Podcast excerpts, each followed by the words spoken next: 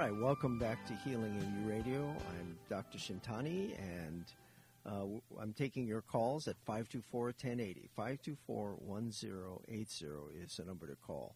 And while we're waiting for phone calls, I'm going to talk a little bit about caffeine. Uh, a lot of folks are kind of addicted to coffee or even tea, and I think this is an important subject because more than 80% of all American adults consume caffeine regularly. And of course, that's not a surprise, but caffeine is something that is part of American life. And so let's talk about caffeine and whether it's good for you or not good for you.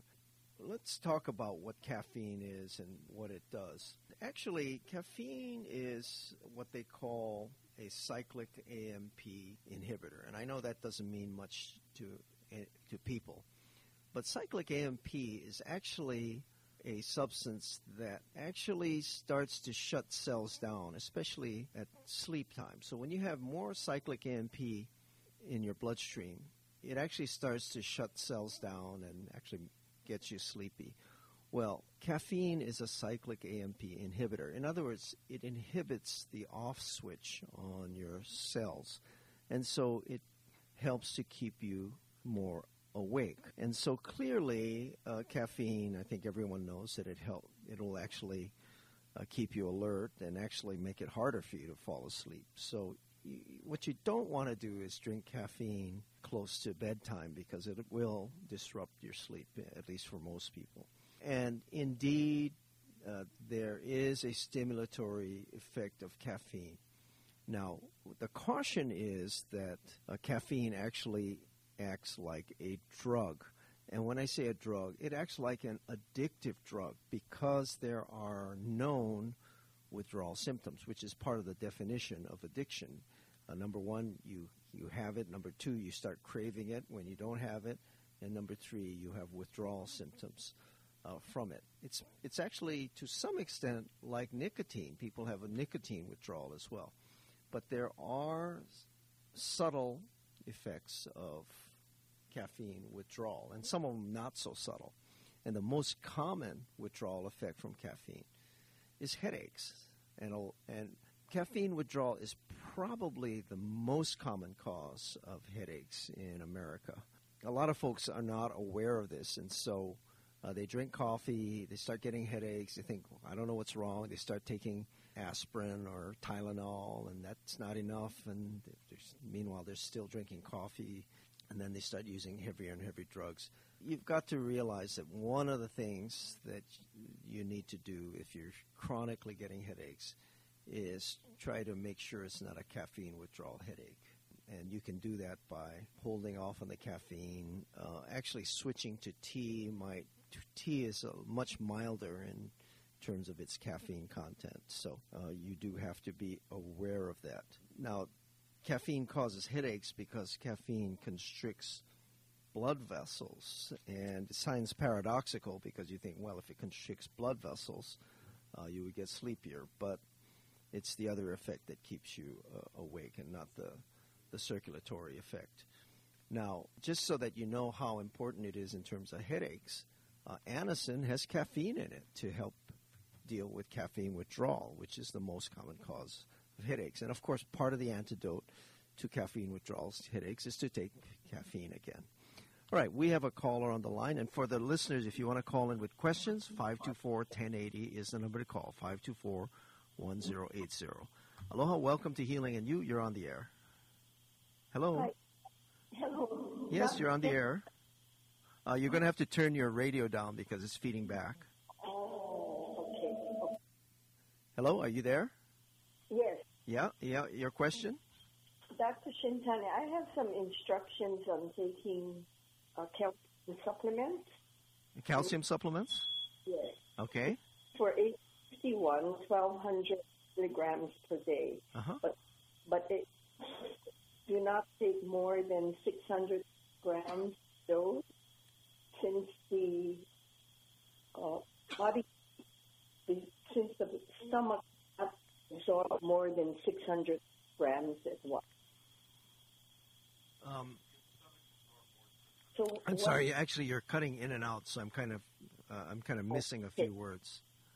um, do not take more than 600 milligrams per dose since the stomach cannot absorb more than Well, um, I, you know, uh, you know, for years they've recommended uh, for some people even up to a gram uh, uh, yeah, per dose. I mean, there are pills that have a thousand milligrams, but I think it's I think it's wise to uh, uh, keep it down. Uh, I think the, the, the requirement for caffeine, I mean for uh, calcium, Mm-hmm. now is actually reducing. They used to say 1500 for elderly folks, but now they're saying that there are potential problems if you take too much uh, calcium. And so, what I uh, uh, are you are they recommending that to you for osteoporosis or osteopenia? Or I guess for overall health, uh, 1200 milligrams per day. But is it for is it for your bone health? yes. Um, So, if you're if you're concerned about bone health, you have to look at it not just as calcium. You've got to look at it more holistically. Calcium is one factor. Magnesium is another factor. Vitamin D is a big factor. Exercise is an even bigger factor. You uh, you heard Dr. Heidrich right earlier in the show. yes. Uh, her bone density kept going up as long as they were measuring it. It kept going up, and you know she's 80 now. She doesn't have any problem with her bone health, and and by the way, she doesn't take calcium supplements either. So the idea is that you've got to you've got to look at other factors as well, uh, including a low protein diet, uh, low animal product intake, uh, less. Actually, sodium is also a problem. If you do overdo sodium, that can cause leaching of calcium.